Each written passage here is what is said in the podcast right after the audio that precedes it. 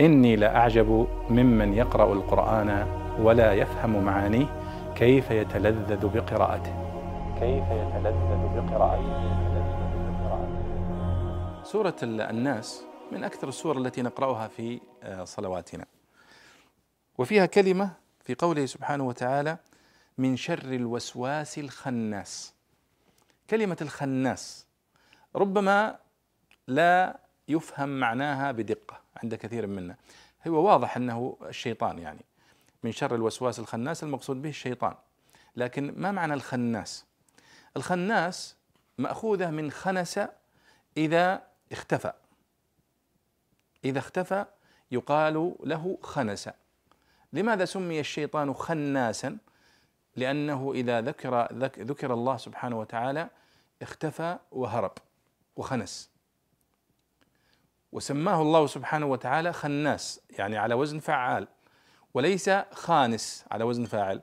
إشارة إلى أنه كثير الخنوس بمعنى أنه كلما ذكر الله سبحانه وتعالى خنس واختفى. وقد ذكرت أيضا آه، خنس في سورة آه، في قوله سبحانه وتعالى فلا أقسم بالخنس الجوار الكنس فالخنس هي النجوم التي تظهر وتختفي. فسميت أيضا خنس لأنها تظهر وتختفي والشيطان خناس لأنه يظهر ويختفي إذا ذكر الله اختفى خنس وإذا لم يذكر الله ظهر ووسوس.